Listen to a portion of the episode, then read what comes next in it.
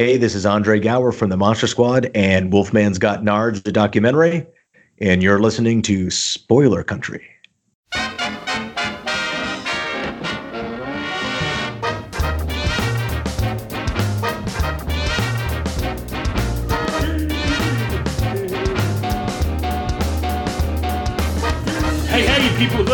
Time to enter the Spoilerverse via our secret portal at the exclusive Arctic Club in beautiful downtown Seattle with our hosts, John and Kenric and Jeff. Welcome to Spoiler Country.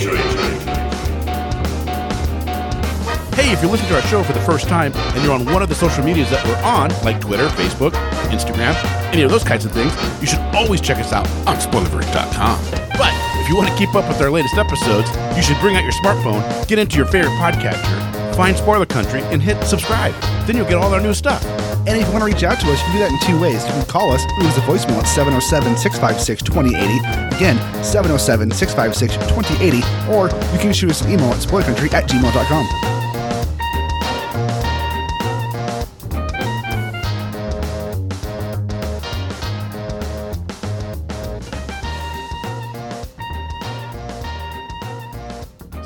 Citizens of the Republic of Spoilerverse, welcome back to Spoiler Country. There's that mid transformation there. That was my Captain Cape, Captain Cape, man. No. Uh, today is super special because one of my favorite movies as a kid was Monster Squad. Monster weird. Squad's a good movie. Monster Squad. Wolfman's got nards. Man's got nards, man. Yeah, it's a it is it's a real it's a really fun movie. Uh, if you haven't watched it and you're a child of the '80s, I definitely suggest you go get it and and check it out because you'll love it. But today we have Andre Gower, don't we? We do. Andre Gower talking about his uh, the new documentary, Wolfman's Got Nards, you know, the famous phrase there. And Yep. uh, Jeff sat down and talked to them about Monster Squad and the new doc- documentary and, and, and a lot more. Cool. Well, I don't think we can do this any more justice than just get into it, right? Let's do it. Let's do this.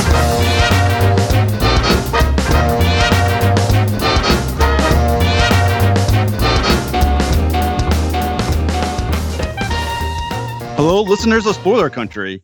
Today on the show, we have a very special guest, Mr. Andre Gower. How's it going, Mr. Gower? Uh, it's going pretty good. Thanks for having me.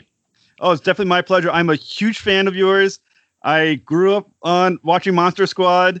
I was a you know young fan going, so I'm geeking out just a little bit. So you gotta bear with me. Uh, But that's I'm a- okay. We allow that. We allow that totally. Uh, you must be very talented. I, I, get- I, I wager a lot of people geek out talking to you. You know, it happens. It happens sometimes. Yes. so, how are you doing right now in the world? You know, all things considered, I'm doing pretty good. You know, eh, you know, got a, you know, good place to stay. You know, got good places to go. You know, in a safe manner. You know, masked up and socially distanced when you can. you know, it is a crazy year and a crazy time, but like I said, all things considered, I'm doing pretty darn good. You know, I'm celebrating the release, you know, finally of this documentary that's coming out with our dis- distribution partner, Gravitas Ventures. And, you know, we only got a few days left. You know, it's October 27th very soon. So that's a big day for us. So we're very excited. And it's a fantastic documentary. Now, I know, like I said, you, I imagine you've been going on tours different to promote this documentary. Now, because of COVID, has that become increasingly difficult, or have you been able to still do what your original plan was to promote it? No, it's you know it's kind of been hamstrung a little bit by by a number of things. One, obviously because of you know COVID and the situation, you know travel's kind of restricted. But one thing that really kind of uh, hurt is a lot of the physical locations, you know, that wanted to you know do a screening on opening weekend or during Halloween, you know, just can't do them. You know, either they're not open or it's not financially feasible to have some big special event and you know fly out, you know, myself or Henry McComas or Ryan Lambert or something like that to be special guests. So we're missing that little kind of cool window. But I think, you know, I think we're still I think we're still in a good spot and fans will you know, get a kick out of the VOD release and the Blu-ray release on the 27th. And look, you know, down the line when everything opens back up and the world starts turning, you know, I'll be glad to jump in the car or jump on a plane and go hang out with somebody. Well, like I said, I mean that's absolutely fantastic. And like I said, I, I it's unfortunate the timing of things with COVID has just been difficult for a lot of people in a lot of ways. Being that you you've been in the industry for God, it's been 40 years. I mean, since you're five years old, you've been in the industry. I, yeah. I mean, that is absolutely stunning. What, how, what is it? How do you feel when you look back and think, I've been doing this for, I guess it's been over 40 years. You've been since you're five years old. yeah. For, you know, I've been doing this for most of my life or, you know, been at least involved or you know connected in some way you know starting out very young it was it was something i, I guess kind of natural that was going to happen my sister is a little bit older than i am and she's she started the business before i did and i was always around it. She worked quite a bit in the you know 70s and early 80s and you know she did quite a few things back then. So i was always sort of around it. And then it was just sort of a natural thing that i guess i was interested in it or i got put into it. And you know, instead of sinking, I swam a little bit, I guess. but yeah, it was, uh, yeah, I guess it was something that was just going to happen. yeah. And, and, and uh, then, you know, and that happens with kids, you know, it's not, you're not really making those decisions really, but, you know, I always felt like I was a part of it. If I wasn't happy, I didn't have to do something. So that was always cool. And that was not always the case with all, you know, a lot of the kids that I uh, grew up with in business. You know, so my parents were very cognizant of that. And, you know, I never did anything that I was uncomfortable with and, you know, didn't want to do or, you know, and, but but I was really kind of I was like a, a, duck in water, so to speak, you know. And whether sinking and swimming, you know, I, I started swimming and you know just kind of went with something that was very unique. You know, being born and raised in LA, you're kind of closer to it, so it wasn't like this uprooting type of thing and moving the family from you know Omaha or something, and, and then plopping in LA, you know, as you know foreigners in a for, foreign land it was always just sort of part of you. And, you know, uh, my sister being ahead of me in that scope, you know, kind of you know greased the skids a little bit, I guess. And you know, it was just fun. Uh, you know, I never saw it as a, a, a distraction or a detraction from my growing up years and my teenage years. I saw it as a, a completely unique value add that I got to do some stuff that 99.9% of the kids don't get to do. Yeah, and I mean your resume prior to playing Sean in, in Monster Squad, you have a very cool resume. You were in the A Team uh, in episodes of the A Team. You were in an episode of T.J. Hooker. You started off in Young and the Restless.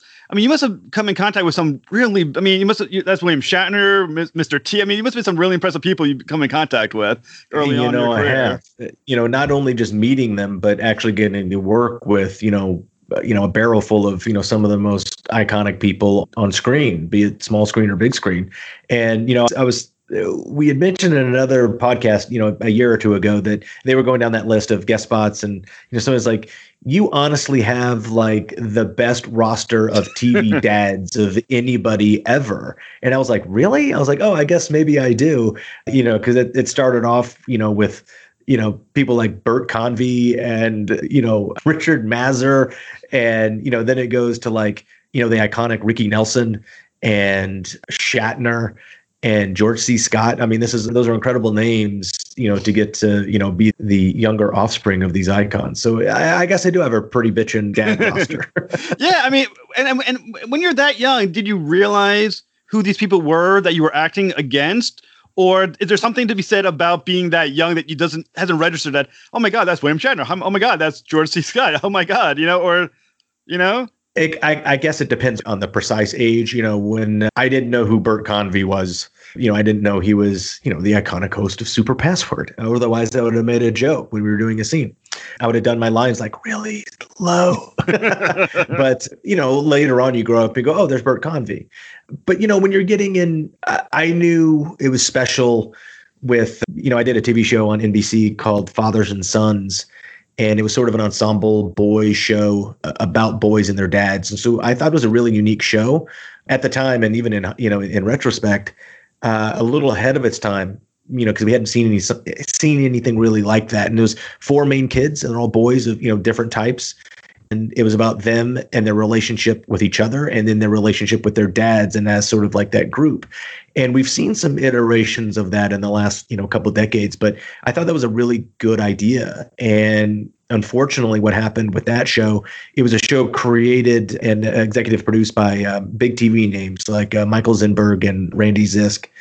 And the I got to play the cool character with the good hair and the awesome clothes, and uh, my dad the relationship story was my parents were divorced and my dad was sort of like that uh, skirt chaser and that playboy you know kind of uh, party guy. And it was ricky nelson who was returning to television after you know 40 years or something or 45 years.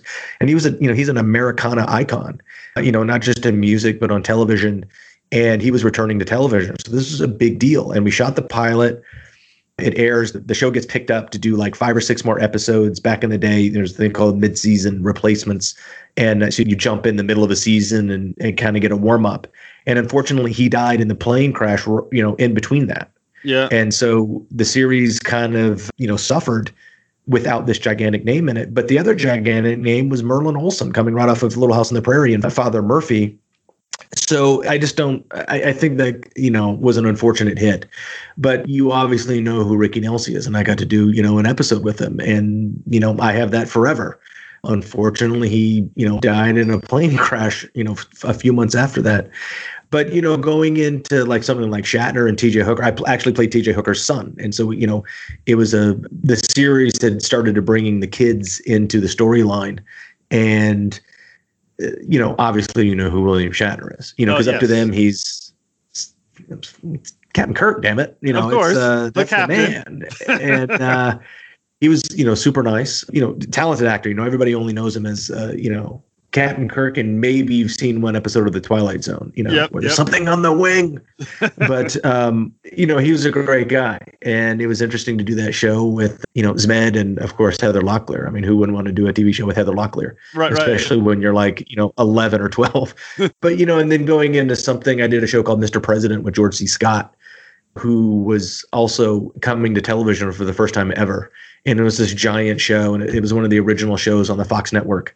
And that was an experience. And you know being around him every day and conrad bain and madeline kahn and all these iconic television people you know listening to, to stories and, and learning things or trying to learn things. And when you don't learn things you get yelled at by george c. Scott which uh, leaves a mark and you know but it imprints and you don't forget it. But you know those were yeah you look back at stuff like that and you know i always joke you know when we're talking about all these awesome you know you know guest spots and series I, my television kind of career as a kid i was that kid that did like five or six shows for one season instead of one show that went six years that everybody knows and it goes into syndication and it's like this thing Right, and right, so right. I always lament that a little bit, except for when I think about that, I got to experience more, you know, than the inverse of that. So, you know, it, it, it's it's just about your the cumulative effect and the value of all your experiences when you look back at it. It's pretty rad. Yeah, I mean, I, I'm not sure everyone knows that. By the time you were in the Monster Squad, you were already a seasoned actor. You've already Hmm. been through, in many ways, acting college through all the different shows and actors you've experienced. Yeah. I, I mean, I, I- haven't had an opportunity. I didn't look through a lot of the other kid actors from Monster Squad and some of their back uh, stories before this episode. I mean, I'm, I'm- you know, obviously looked at yours. I looked at Ryan's a little bit because I'm going to be interviewing him in a couple of weeks. Right. And did were you the more seasoned actor of that group from Monster Squad? You know, I would, you know, without trying to be selfish, I, I think I was just off of, you know, line by line work experience. I know, you know, Robby Kiger and I had grown up together, you know, from a young age and knew each other. And he worked quite a bit. He was in, you know, he was in, you know, a handful of films and he was on a TV show, uh, was uh, Scarecrow and Mr. Uh, Mrs. King, I think. And so he did a lot of television work and a couple of films. And he was in Children of the Corn before we did Monster Squad. And so probably me and Robby, and then Ryan had just joined Kids Incorporated, which was his first thing, and so he was still fairly new, but very good, and uh, you know knew how to perform and knew how, how to bring it. And boy, he sure rocked it as Rudy, didn't he? So Yes, he it's, did. uh, you know, we always got to celebrate you know each other when we can, and I think everybody was in. You know, and uh, ironically, Ashley Bank, who was only five at the time, she had actually worked quite a bit leading up to Monster Squad, and then worked a ton after. So you know, it was an interesting kind of mix. But I would say, yeah, probably on paper, I, I had worked more, more than the others. Now, when you played Sean, you were 14 years old. Is that correct? I when we shot it, I was uh, 13, I believe, and it came out when I was 14. Yeah. So the character is supposed to be in sixth grade, elementary school, right? Because he's pre-junior high. Because he mentioned Yes, Ryan is yeah, a junior high like kid. Well, right. And it was that unusual for you because you're playing in some ways a younger, much younger kid. I mean, 13 and like I guess 10 is quite a age difference. Yeah, well, you know, I was in seventh grade when we shot it, so it wasn't too far off. Yeah, you know, you know, when you're a kid, you never want to play someone younger because that's lame. You're like, I want to be, I want to be older, or at least my Right, right, age, right. you know, because you know I'm 13 and a half. But no, it, it, it wasn't. You just gotta, you know, it is what it is, and you just roll with it. And you know, our school age kind of stuff had, you know, you know, a big impact in the feel and the kind of tone of the movie. And I, I must say, someone I was a, a huge fan of Monster. I still am of Monster Squad since I, I think I saw it. Maybe not when it first came out when I was seven, but definitely by what time I was eight. Because when it came out, I was seven years old, and I remember loving this movie a lot. My father used to own a video store. He owned Video King. I was named Oh, this, yeah. his store. And he would bring home. We could rent whenever we wanted because he owned the, the store. So we rented yeah. Monster Squad all the time. And when the store eventually closed, it closed in the late 80s when he kept a few of the videos. He sold most of them, but he kept, we were able to pick a few that we got to keep. Monster Squad on VHS was one of the few I was able to keep. And it's like, no, I'm holding on to this one forever. And I thought in many ways, it because of not only when it came out, but the age of the kids seemed to be almost more important than almost anything else. They were kids right at that moment of being young adults. And I think that was almost a big impact of of the movie. And I think, do you think that was as important that they weren't all junior high or moving up into that older group? They kept them like in elementary school as part of the storyline. Well, I think it. I think that was an you know an unintentional uh, kind of positive consequence. It also led to, ironically, one of the reasons that the movie failed in the box office. You know, for a number of reasons, but I, I think the success of the characters that resonated with the kids that watched it, whether they saw it in the theater, which was very few, or when they you know recorded off HBO or got it from their local video store like King Video. Um, the you know the, the the ability to relate to one or more of the characters and say hey that's me that's i feel that way or i look that way or i sound that way and i could be friends with them or i want them to be friends with me and you know i'm going to go create my own little you know clubhouse or my tree you know build a tree house or make my you know the garage or the shed in the backyard and we're going to team up and talk about the the stuff that me and my friends like no matter what it is.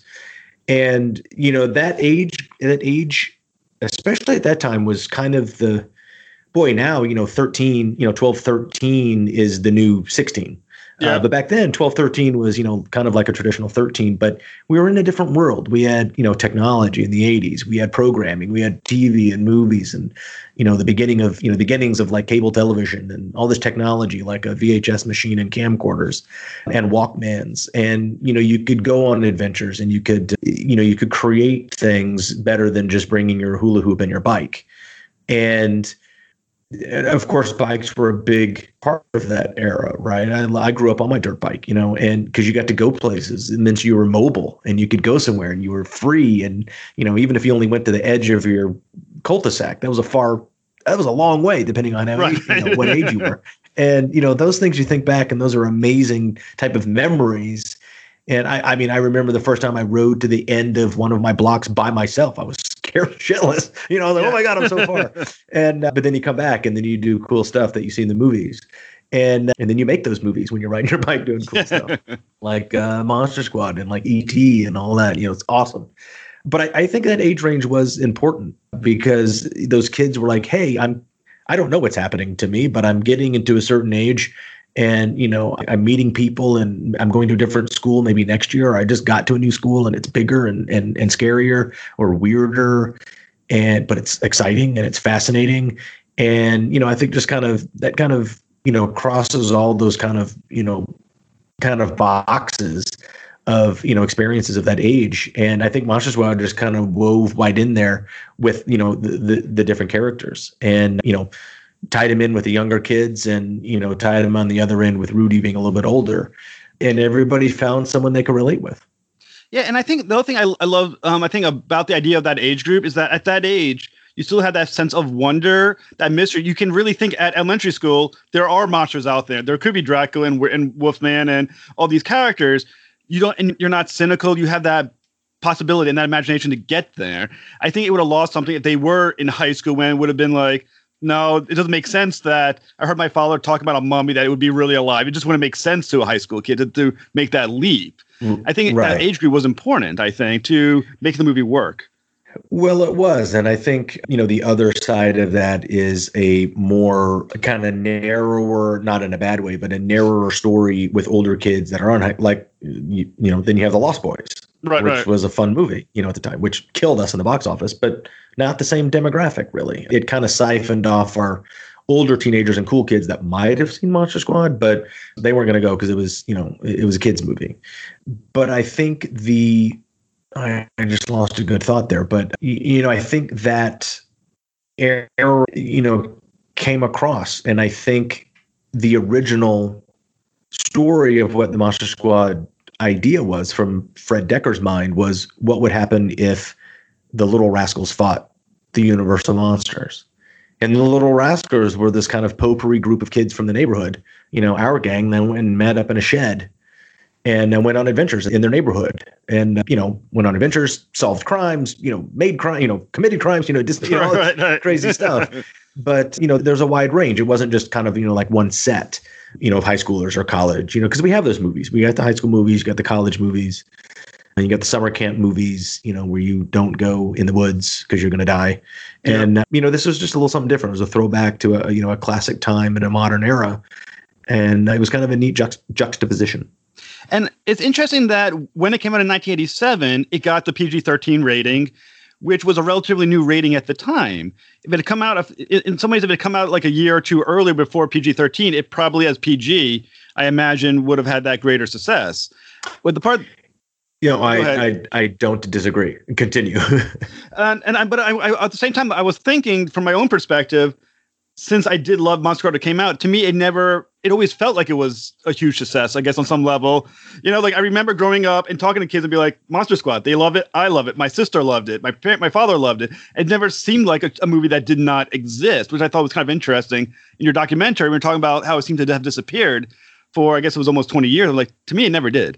I never understood that. yeah, your part, you and your sister, and you know your friends, you know the or your dad's video store that got to see it and liked it.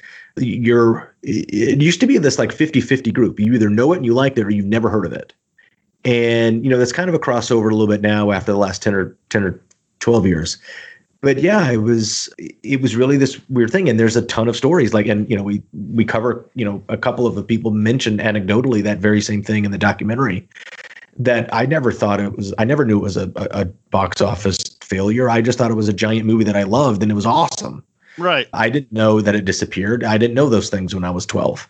And then, you know, I just was mad when I was in college and I couldn't find it because I couldn't, you know, my old Maxell tape with a piece of masking tape on it says HBO stuff on it, Right. you know, I couldn't find in my attic. And, you know, I had my old worn out King Video VHS box, you know, that, you know, and the tape breaks and it's got scotch tape on it five times or something. So, which never really works as well as you think it does. But it, that's an interesting part of the story and the the rating had a lot to do with it. You know not only was it that you know the age of the characters that kept the older teenagers away because they didn't i want to go see a kids movie which they didn't realize this was actually a dark dangerous movie where people are dying. They might have they might have dug it.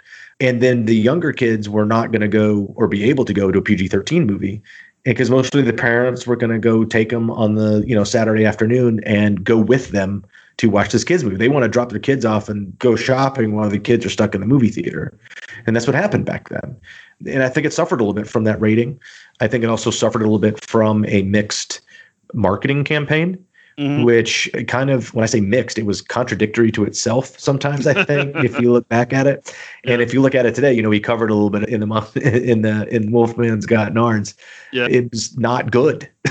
no. uh, you know, it, it kind of had these different, you know, some of the advertisements came off as campy and kid like. And so cool kids are not going to go see a campy kids movie. And then, uh, you know, the trailer was dark and scary and the poster was kind of ominous. And parents are like, my kid, my 10 year old's not going to go see that. And so I always joke, you know, it's interesting that they, you know, we siphoned off you know, with some of the reviews and the campiness of the advertisements, uh, the older teenagers or the mid and older teenagers, and then the younger kids, the 8, 9, 10, 11s were not going to be able to go for the rating and or their parents or they just you know too scared. And so we kind of had that very small window, which we now know is called a tween. Yeah. And no one knew that back then. And so I always joke when I'm in a crowd and I get a, a, a pretty good guffaw from a group. You know, I say it's like, had, you know, a studio known that at the time, you know, did we make the first tween movie ever? I don't know. and had you marketed it such, you know, it would have been so successful that we would have, you know, just got done shooting Monster Squad 9 Breaking Dawn. yeah. And so I don't know. I mean, it's kind of such a weird contradiction. Some in the in the way that when you look back at the movie when it came out, it was um, viewed by some maybe because of the marketing as being too kid-like. Yeah. However, when you look at movies today, that movie could never be made the way it was because it was considered too dark and grim for the kid audience. So it's like Right. it's just it's a weird gap. I guess happened in 20 years where that movie both is was too kid-like for an audience thought back then and way too dark and grim and violent for the audiences today for that for the young audience today You are absolutely correct. i mean it well and i think one of the other things that made it fantastic too is that it had the, some wonderful special effects from, from stan winston yeah. and it predated the cg aspect which and something to be said about i think the, the real special effects or uh, practical effects i think they call them now the the non-cg effects practical. How did that as a young actor seeing the wolfman the way it was done and the, the black lagoon uh, uh, creature and obviously duncan uh, Regehr's count dracula how i mean were they did they look terrifying in person at just as much as they did on tv I I mean, even more so because they were real and they were very lifelike. The the creature builds on that were one of a kind, modern, and cutting edge, and literally changed the game.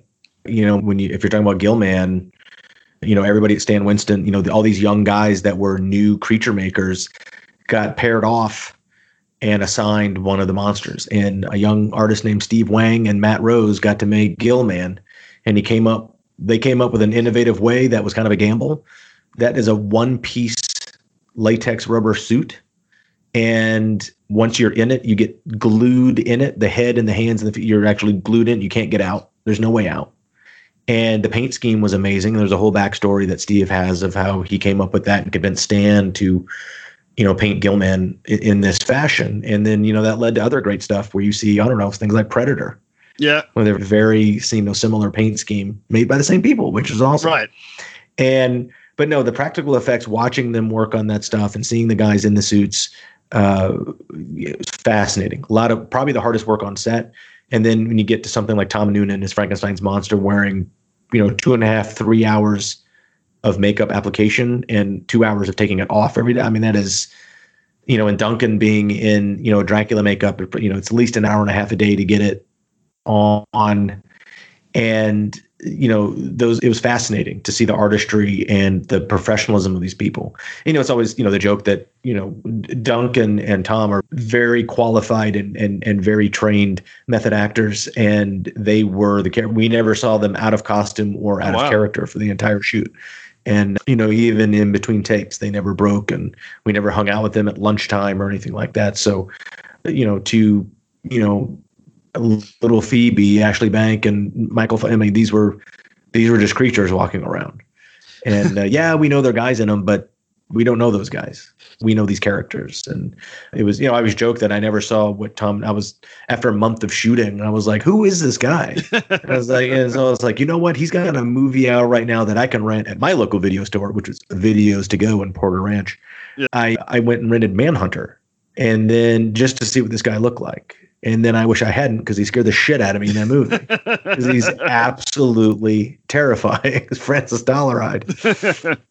so so he's a guys fantastic actor. Yeah, so you guys were siphoned off like the kids hung together, I imagine, as a as like a clique, and the uh, monsters actors hung around as like their own clique. You never interacted with one another. That, that's actually fascinating. I figured you guys would have interacted. We interacted a little bit with Michael MacKay, who was uh, in the Mummy uh, out uh, costume. We, we actually had to uh, feed him sometimes because he couldn't eat with his because he had this big like half fake face and like he had to he had a little Yeah, a little Salisbury steak from the catering truck in, in a corner there, or feed him a soda through some straw. I think you know Michael Faustino did that a bunch. And uh, no, we we didn't hang out with Duncan. We didn't hang out with Tom. Carl Thibault is actually the name of the guy that was in the Wolfman suit once Jon Gries, you know, transformed and then it switched. But not really much around them because they they did a lot of that creature work after we were gone and later in the day and late at night when we weren't around. But I got to hang around after hours and and and see them work, and it's uh, it was it's a lot of work. I mean, to be in, to be the creature in the creature suit is a lot of hard work.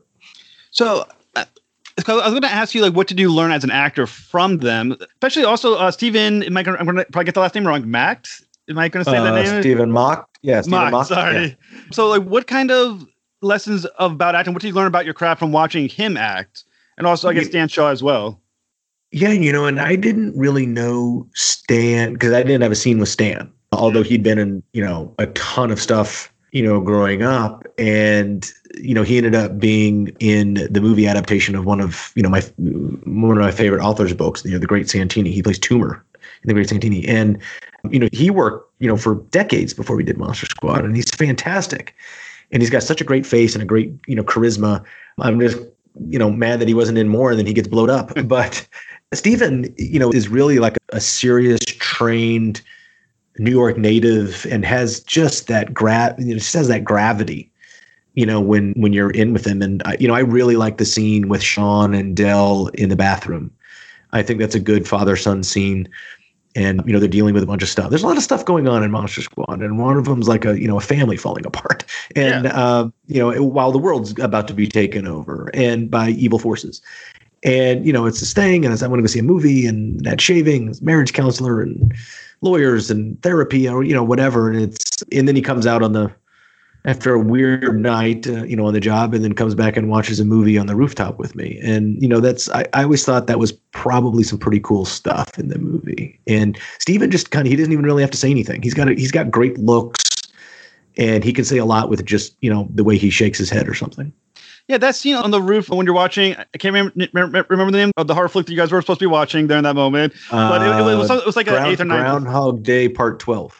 Gotcha. Yes. And and but I thought that scene was so such a quiet scene, but such a powerful scene of the father and son on the roof. You know, the father's come back from working. There's obviously we know there's some been some issues, um, especially with him, the father and the wife having left.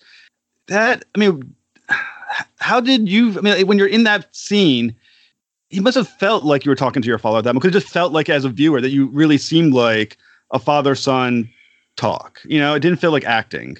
Yeah, and I think you know we can add Stephen Macht as you know another you know list of my roster of cool dads on screen, right? The I I think what was really cool is because you always have dads on camera normally when you're working, and so I've, I've had this roster, and then now you know we have Stephen, but Stephen was a dad. You know, he had two young sons at, at, at that time, and one I think his middle son I think was probably five or six at the time, but then like Gabriel is uh, a year or two older than I am, and now you know he's a big famous actor. And they were on set, and so he had you know a, like an eight or nine year old and like a five and six year old at the time, and so he knew it just he just was the dad, but then he was creating this character. That was the problem. So I mean, he was a dad, so he wasn't faking it. Yeah, and I mean the, the amount of actors you were surrounded by is amazing, and the, some of the stuff you guys handled were so heavy like this your scenes with Leonardo Cimino. Am I probably mm-hmm. saying the name wrong? Who's oh, he's a, what a fabulous character actor, right? I mean, just one of those iconic faces and voices, and he's been in a ton of stuff. He was a Holocaust survivor. They subtly hint at it to those who may not know the history. May not you might have missed the numbers, but it's definitely there. Yeah. When you were in those scenes, did you get that reference of who he was prior to being scary German guy? Yes, because I was old enough to know the history and know that and know what the tattoo means, you know, and seen movies and TV shows and read books. You know, even when we're reading the script, you know, we get this, you know, we get that exposition in there. But yeah, I mean, it's his play, his house. If you look around his house, and you know, it's filled with, you know, European, Jewish, and World War II kind of iconography. You know, and we even touch on it. There's a model airplane, and then there's a menorah, and then you know, it's like, oh, okay, this guy is, you know, he's been through something and he's the, you know, he's the scary guy that lives at the end of the block that no one messes with. But you know what? You you should probably befriend that guy because you may learn something. how, how, did that impact you as an actor knowing his backstory in that scene? Did it add to me as a viewer? It added an extra level of power to that scene, but you haven't gone back and watched the scene again, knowing you know after having seen the tattoo um, reveal. As an yeah. actor, like did it just bring you to the, like an extra level knowing that background? I think what it was setting up, you know, that this was just another uh, member of the squad that is going to be powerful and you know and, and knows what he's talking about and I, I think his kind of you know impetus to jump in with these kids once he finds out what's going on is hey i've been through hell i don't want it to happen again and i'm going to do my part to help them out because i'm the only adult that kind of believes what they're doing because I've been through something similar. And so I think he felt he was, you know, had a duty to, uh, you know, and the courage, obviously, to step up and say not again, or you know, you know, some sort of symbolism like that. Yeah, and, and I think the thing I loved about um, watching the Monster Squad is that in a lot of these kids' movies, the whole idea is that the adults never believe them at all. But you do have a character like um, the scary German guy who does trust the kids. The kids are on some level handled like adults on you know as someone who you can trust and their words are taken as serious. I mean even the army shows up with the kid sends his letter in crayon you know? right. Right. I th- yeah i think I, I, think that shows a little bit of you know what shane and fred were you know kind of saying you know in the story you know as writing you know through the script you know but the base of the story is you know there's a lot of there's a lot of different people out here going through a lot of different stuff. And like I said, my favorite thing is, you know, that's the weird house that the the landscaping's all distraught and it's scary. So you shouldn't go in there because there's all these rumors. And maybe that's the house you should be hanging out in because that might be the coolest guy in the neighborhood or the most interesting or the one with the most to learn from. And I, I like that part of that. And I think, like I said, as I, am not sure if I understood the connection when I was seven, but growing up, I s- saw that scene, and it's like that is a valuable lesson for students who have or kids who have watched. I say students because I guess I'm an older guy. I say kids right. who have watched and think to yourself, yeah, that is does see something about wondering why is this person quieter? You know, it, it look at those around you and see what they've gone. To. Everyone has their own history, and I think right. that's also a very important part. I, I do, and and us, I think once again, the, the reason why it worked, obviously, it's not a surprise, is that the kids themselves have a great connection. Um, was that connection real on set, or is the connection simply in the movie that that we're seeing? No, I think uh, you know you spend enough time with people that you know you you can get along with it first, and then grow to connect with, and then be friends with. Then yeah, I mean, I think it you know becomes you know an organic part of it. Sometimes it doesn't work with ensembles, and you know people just don't get along, or you know w- wavelengths don't jive. But I think we all you know, we all kind of showed up, one to do our job because we're all, no matter how fun a movie looks, it's it's a professional job, and you've got to do that first and foremost.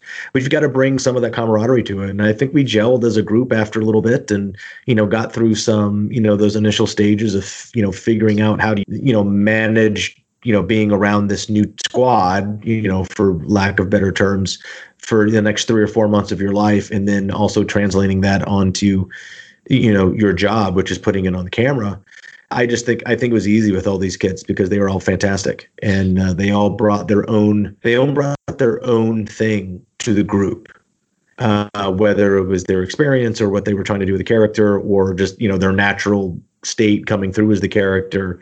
You know kids don't really think too much about characters. You know they're just trying to you know kind of hold on to you know what you think it's supposed to be and hit your mark and say your lines and, and bring more of you into that and I think everybody did that, and then everybody you know created you know a great vibe with each other, and then that shows on screen. And you did have some of the most badass scenes in the entire movie. You got to hit Wolfman with a baseball bat. I mean, as a four, as a 13 year old kid, how badass do you feel knowing that you are beating up on Wolfman? And also, you're in the classic Wolfman's Got Nard scenes. Yeah. With, again, with the Wolfman. I mean, did you f- feel at the moment that you were like the coolest kid in the entire world at that moment? You know, there was, yeah, probably, but you know, it, it was every, there was so much going on and it was so quick and, you know, get in, get out, get this, move on to the next thing. Cause we, you know, next he's blowing up or something. And, it, you know, it's just fascinating to be a part of that. You know, you always like to do your own stunts. yeah. and I got to do a couple and I got to do a couple. So it's good. And I mean, and it, it's kind of funny watching, like knowing now the Wolfman's Got Nards scene. It, once again, is one of the most famous scenes in my opinion, especially in the genre of any kind of '80s or kids group movie. Did, did you did it feel at the moment that was one of the funniest uh, scenes in? Like, did you guys crack up doing it? No, I don't know. I think we just we didn't know what it was going to be because no one knows that's going to end up being uh, literally, you know, horror genre iconography. And it is. It, you know, I'm not titling it that. Other people have said that. It, it's one of the most famous lines in a monster movie. Right, right. And you know, that's why that's the only title for the documentary. And it, you know, it happened to be you know Brent's line, you know, character of Horace. And you know, we're just saying it. I mean, honestly, nards was not a word that I used in my lexicon as a kid.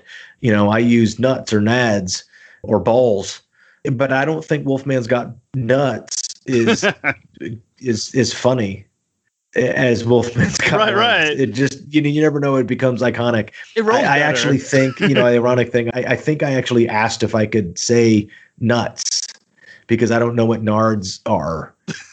And I've never heard of it. And I don't I don't sound cool saying it. And and I think Fred was like, no, read what's on the page. Um, because you're not cool right, right, and right. you're Sean. And I think that's the whole point. And uh, I'm glad I didn't, you know, I'm glad we didn't change it because look where we are today. yeah, and, and, but I do have to ask, after all these years later, after that, you know, with the movie fame, that line coming out, how are you tired of people coming up to you and saying something along the lines of the Wolfman's got nards every time they, you know, is that something that you get tired of hearing? Not anymore because I made a movie with the title, so they Right. can say all they want to, right? uh, you know, the more Wolfman's got nards, you know, shout outs. I love it. It just means that people are still out there. It was a little weird in college when someone would shout it across the quad. you know, it was only, you know, a, a handful, but, you know, you didn't know it was going to be a thing back then. And then, you know, to see something as simple as, you know, uh, something you have no idea, you're just wearing a dorky shirt, you know, with, you know, hand decal iron on Stephen King rules, you know, how does that become literally a, a physical piece of cinema iconography in the horror genre? And it, it has, and it's even transcended its own self. There's different shirts that say other people rule, and there's iterations of that. And I love when people make their own. That's my favorite. I love when you know retailers sell it or make their own thing. But, but when I see fans and they make their own and they're ironing it on, or they're doing it with screen printing, or they're hand drawing it, uh, and even when they change the colors, like I've seen black and white ones, I've seen purple with yellow, I've seen you know orange with white. I don't care what. I mean, it's amazing that you know people get to do that, and you know as the original wearer of the original piece, that's kind of cool. Yeah, and by the way, um, that, that's you didn't. Uh, we're going to mention your documentary, and once again, I do loved it. I got the chance to watch it. and I was so happy because it was fantastic. Someone in that movie defines a cult movie as a movie that is appreciated in a way that people don't necessarily predict. And there was a debate at the end. Um, I think without going too much on whether or not Monster Squad is a cult movie or not. So I'm asking you, Sean himself, is Monster Squad a cult movie? I've been answered this bef- asked this before, and I try to answer it in the same way so I can stay consistent. I, I don't know. There's a two part. There's two parts here. I don't know if it's a cult movie because I think cult changes, and we talk about that in the doc. But is this movie a cult classic? Yes. but also at the same time, like you growing up, not knowing it was a failure and wasn't around and no one knew it for a while because you just thought it was this cool movie that was awesome when you saw it. It was big for you. Uh, You know, a lot of people just never understood that it was a bomb, that it would ever need to become a cult Yeah, yeah. it was you know it was just a thing and that's not the case so you know we talk about in the documentary a lot you know you can ask five different academics and you'll get five different answers of what cult is or what cult classic. And then we do you know kind of a smash cut with all these people saying monster squad is not a cult classic it's just a classic. And then other people saying it's absolutely by definition of a, a cult movie. And so i think that's what's great because the conversation continues. And I think it's fantastic that even just talking to you, I can tell how much you love having done the movie and, and how much you love the movie itself. And I, I think it was interesting that it seems like you and Ryan Lambert, more than anyone else, has helped keep this movie alive and become a, what to reach a wider audience. And you guys even had a podcast called, I believe, Squadcast. Yeah. It was. It, how many? How, are you guys still doing it? How many years was that? What are you doing that for? Uh, we did that for about a year. We did about, I don't know, 18 or so episodes or podcasts. Started that just because we would sit around and and and joke around and, and talk to cool people and, and just crack ourselves up and said we should have recorded that. And then uh, my wife had been saying that for about two years and I finally did it. And you know, we had fun. And obviously Ryan Lambert and I doing a podcast, you're going to call it Squadcast but you know, it wasn't about Monster Squad. It was just us and then inviting friends that we knew on to talk about cool stuff and, and random weird stuff. And we had some great guests. That was part at a time where like we, I had actually uh, created a little brand with Ryan and I. It was called Ryan and Andre. We had our site. Uh, we had a store. We appeared at places together. You know, we would do conventions as a duo, and uh, you know that led to an opportunity where I created a show that aired on Nerdist's Alpha channel from Legendary Digital a couple years ago called Short where we co-hosted a show where we showcased uh, short films and interviewed the filmmakers and talked about the process of you know making short films and getting them into festivals and stuff. So uh, i loved that little era that we did that the podcast was a part of it you know and then now we're so busy you know doing other people's podcasts and things like that at the same time. I think squadcast was perfect for what it was. And you know ryan went on to go do another podcast called dying in the hollywood hills with our friend jacob strunk because they can commiserate, you know, talk about music and do some other stuff and commiserate about being, you know, 40 somethings in Hollywood. And, um, and, you know, and Ryan's a musician. So they get to talk and do music on that podcast. So that, that's pretty rad. So I think it was a great stepping stone and, and a thing for the fans to kind of, you know, congregate again around us for a little bit and then go, you know, and then follow all the other things that we get to do. And and I think it's really cool for a lot of people to know that you and Ryan are still friends from back in the day. I mean, from the movie you know, at this club, do you guys still also could you keep in touch with Robby Kiger as well, or? Uh, I lost touch with Robby a while ago. Like we've, you know, there's a little bit of just because he was living, I think, in Hawaii for like 20 something years and was just sort of out of the industry. And I wasn't even living in LA for years. And Ryan was in San Francisco for 15 or so years and I was in North Carolina and, and, and Las Vegas and different places. But it, it, it's mostly been kind of the tangential contact between Ryan and I over the years, and then Ashley, and then Fred a little bit. But then we all, you know, kind of connected in 2006 and have been sort of, you know, around each other for the last 10 or 12 years because of this crazy Monster Squad resurgence, and then now the documentary. So, so you directed in 2018. You direct you directed Wolfman's Got Nards. Once again, a fantastic documentary.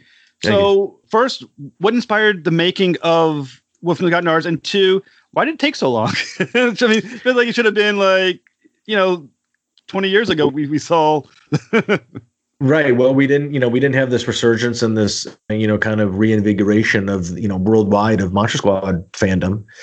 But it was really the stories, you know, that we would hear at these appearances and conventions and screenings and it was just these fascinating stories by the fans of why this movie, being Monster Squad, you know, connected and impacted their lives and why it meant so much to them. And you, you keep hearing these stories and over again. And I realized that their stories were a story. And that's what I wanted to tell. And, you know, about not too long after I kind of thought about doing the documentary, I ended up running into the group of guys at Pilgrim Media Group, Henry McComas and Wes Caldwell and Aaron Kunkel, and we all sat down and we are talking about projects, and we decided to team up and take this documentary idea and pitch it to the executives at Pilgrim Media Group. And we, you know, I, I put a deal together with them, and we went into production right away. And we shot and edited and locked the film in about 11 months. And we had about a six and a half month film festival run all over the world. It was fantastic. Won won a handful of awards and got great reviews through the press and all the media everywhere and the people that watched it at these festivals loved it. And it kind of culminated in this you know in a giant 600 person event sold out thing at the Egyptian Theater in Hollywood during Beyond Fest.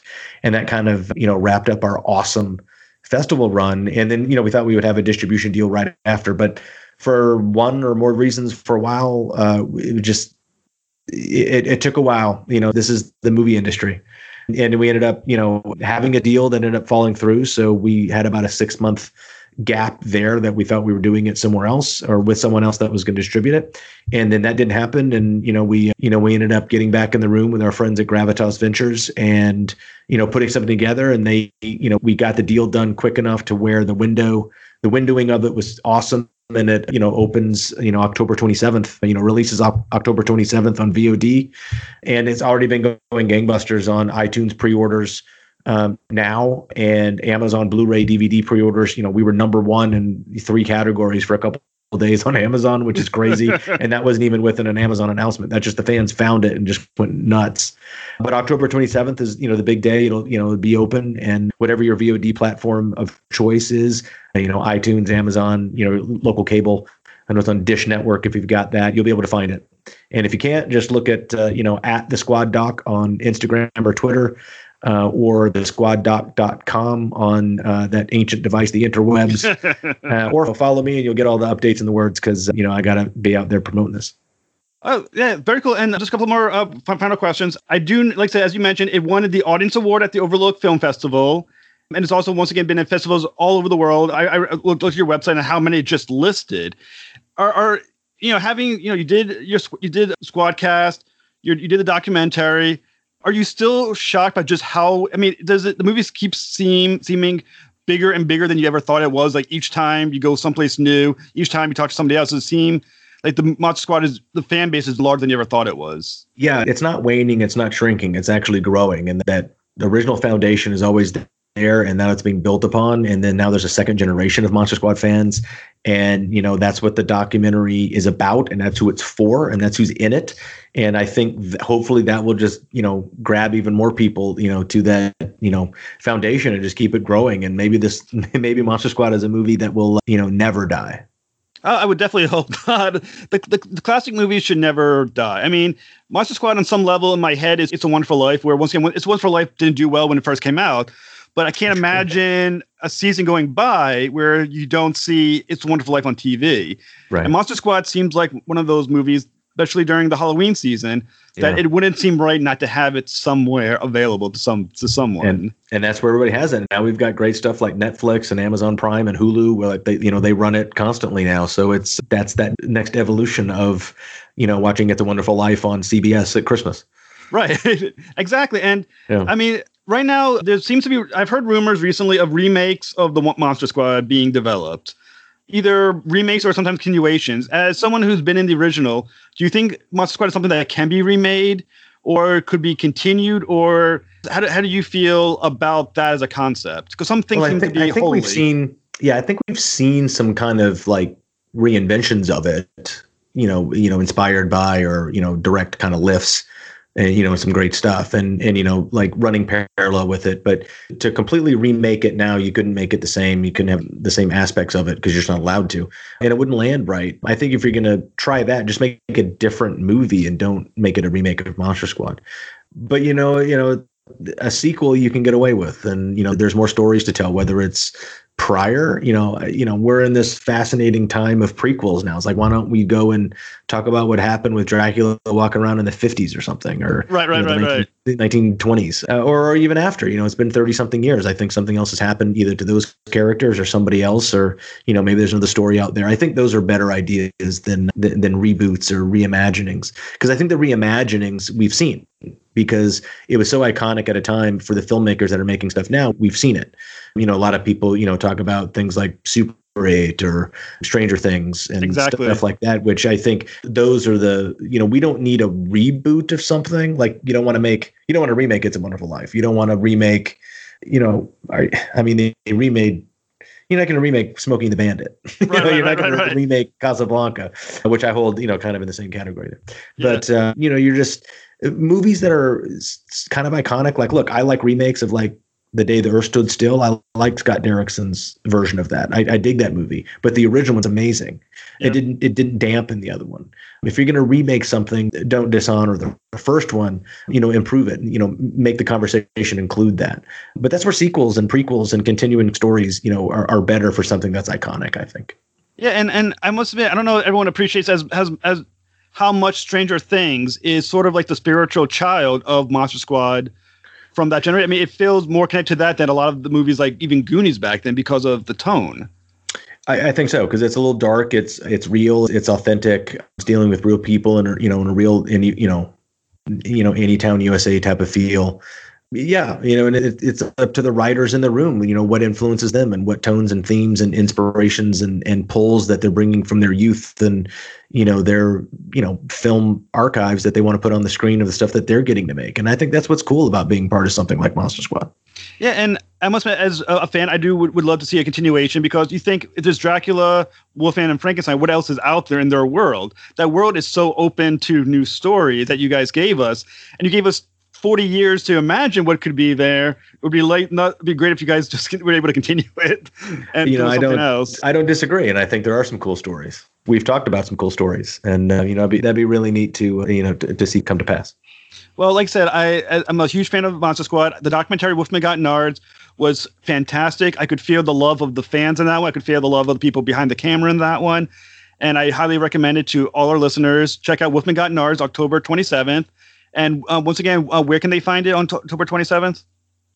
on your you know your favorite VOD provider platform, you know cable stations, you know your uh, cable providers, your uh, ISPV ISP providers, iTunes, Amazon, Dish Network. Um, you can order the Blu-ray on Amazon if you want to, or the DVD. Just search wherever your local VOD where you get your rentals and your digital downloads.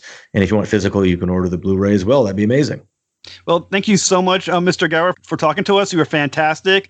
Um, you were fantastic as Sean, and I thank you so much for helping us have Monster Squad in our world right now.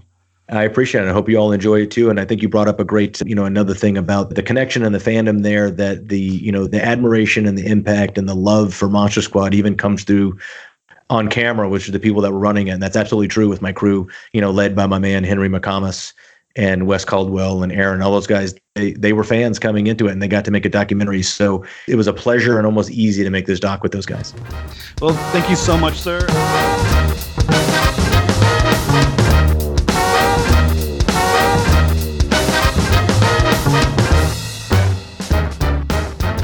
And we're back. We are back. So what did you uh when was the first time you saw Monster Squad? How old were you? I was probably like nine or ten. I, probably, I mean, I was 87 when it came out, and I was I was five when that happened. So I, I might have seen it earlier, but I don't remember seeing it until like the early 90s. You know, when Yeah. I saw it again on VHS. But that's a perfect time to see it, nine, ten years old. Yeah, yeah, it was great. Cause, cause at nine or Shane 10, Black wrote that. Yeah, I did know that. I did know that. It- he was a co-writer on, on the screenplay that with Fred Dekker. That's pretty cool. That guy has wrote written a lot. Uh, yeah, tons of stuff. You know, he was in Predator. Yeah, yeah. It's kind of cool. But yeah, dude, the first time I watched that was on I didn't see it in the theater. I had to wait for it to come out on video. Um there's no way my mother would have let me go see that in the theater. or if she had known, you know what I'm saying? Right, yeah. But Not allowed. yeah, but I went and saw it at somebody's I can't remember who it was. I think it was my sister's boyfriend's um family house. I think I watched it there for the first time, and it was uh, a lot of fun. You know, I did. I had a lot of fun with that movie. I thought it was, I loved that movie, and then I've seen it like a bunch of times since. I mean, does it hold up to today's stuff? No, you know, but if you just put yourself back in that mindset, then it's a lot of fun. And the cool thing about it is that it's just it's super cheesy, you know, Yeah. but it's kind of like to me, it feels like the the beginning of Goosebumps. You know what I mean? You know, like that's that's like like a full on goosebump style thing. Does that make sense? Yeah, it, it is. It really is. Yeah. So It's. It, I don't know. I think it does hold up. I mean, special effects don't hold up, obviously, because Right. special effects from '87 to now totally changed. But I mean, the movie itself still holds up because it's still funny. It's still. I don't know. When, when's the- when's the last time you watched it? about three years ago. Yeah, Yeah. probably probably about the same. Three or four years ago for me too. And it's. I mean, I don't know. I think my, I think I watched it with my kids, and maybe I'll watch it with them this this this month because it's, it's you know it's Halloween. Halloween month. And Yeah. but uh, I mean, I think it still holds up as far as a, a fun film to watch. Yeah, yeah, totally, totally. So, do you? what was the, what I was going to ask you was, um, I'm like losing train of thought. I'm buying a house, so people know, and so my my mind is all on that. And uh, but I'm just. I'm, oh, do you think that this movie should either one have a reboot, two just get a sequel, or three just left alone? Um, actually, I can see this one. I can see either a reboot or or a remake, or sorry, a reboot or a sequel being really good. For this one, a, a reboot, um, because it'd be good to see this type of movie done in modern day special effects. You know, with the same with the same kind of theme of kids. Yeah. Because if you if, you- do a sequel, it's going to be adults, right? It's going to change it. Well, no, you don't have to be adults. They can gonna a have or their a new set of kids. they could be their their kids. You know, and they could Yeah, be like their yeah. kids are like hiding it from their parents because they don't think they'd believe them. And then at the at the end, you know, near like three quarters of the way of the movie, you're like, we went through this, this, you know, 33 years ago, and they'd be like, oh my god, Right. you, know, you know, something like you know, something stupid like that. Yeah, that'd be cool too. I mean, either, either way, I, I'd, I'd like to see a new one. It'd be fun. I would love to see a new one. I I would love to see any movie that has Dracula and Frankenstein's monster and Wolfman and you know the, Mummy. creature from the Black Lagoon and the Mummy all together in one movie. I mean, that's just that's just a lot of fun. Yeah, and especially done, done from a kid's point of view too. It makes it fun. Yeah, because it's scary to them. Right. Right. You know, to an adult, it's like, man, it's fake. no, it's scary, man. What are you talking about? Totally Yeah, scary. it's totally scary. I don't know. I'm, I'm excited to watch this documentary though, because I, I Yeah, yeah. absolutely did love this movie. I actually still love this movie, and uh, You've made, you've made that quote on the show multiple times. yeah, yeah, because it's, Wolfman's it's one of the movies from the '80s to me that really stuck with me more than other ones. Like Yeah. if you if you took if you went back in time to the 13 year old me in 1987, I would have preferred Monster Squad over the Goonies. Yeah. just yeah. because I Hmm, liked it because it was to me it was more fun. I always loved Dracula and Frankenstein's monsters. I watched those movies when I was a kid, the old you know the 1920s versions and the 1930s versions and stuff. I loved that stuff, and so when they had it all together, it was really it was a lot of fun, you know. And the Goonies was fun. Don't get me wrong, and the Goonies is different because it's I don't know. It's it's just a different movie. I mean, they're Yeah. kind of the same. The fact that it's this, you know, brat pack of kids, but that's really where the Right. similarities end. You know, but right. The plots are different. I mean, the plots are different and everything. I don't know. I just, I just really, I don't know. For some reason, that movie really spoke to me because I always loved the the supernatural and the and the monster movies and all that kind of stuff. So I think that's why I like it so much. yeah, yeah, and I mean, again, like you said before, a, a movie with Frankenstein and Dracula in them in it, you can't you can't go wrong. I mean, it's just gonna be fun. All right. Well, I hope everybody enjoyed that interview. I know I did. Yeah. And if you did, you should really go back to spoilerverse.com and check out our back issues. There's tons of cool stuff in there. so much from us and so much from all the other shows on our network. And there's so many articles and previews and reviews and stuff you to read. Go go read some stuff. Go make some comments. Go uh, like and subscribe to all the fun stuff that's up there. And uh, while you're there, there's a store link. Click on that. Go there, get a T-shirt, a hoodie, a face mask, something. Look fly as hell. Help us out and uh, help. Uh, you know, a dollar or two for each thing you buy goes to help support the, the site and the shows here. There you go. All right, guys, we're out of here. But don't forget, in an oceans of podcasts, we are Cthulhu. And as Cthulhu compels you to do, Open the mind. And read more. I don't know why it makes me laugh every time you say mind. You just can't say in character. It's fine. I love it.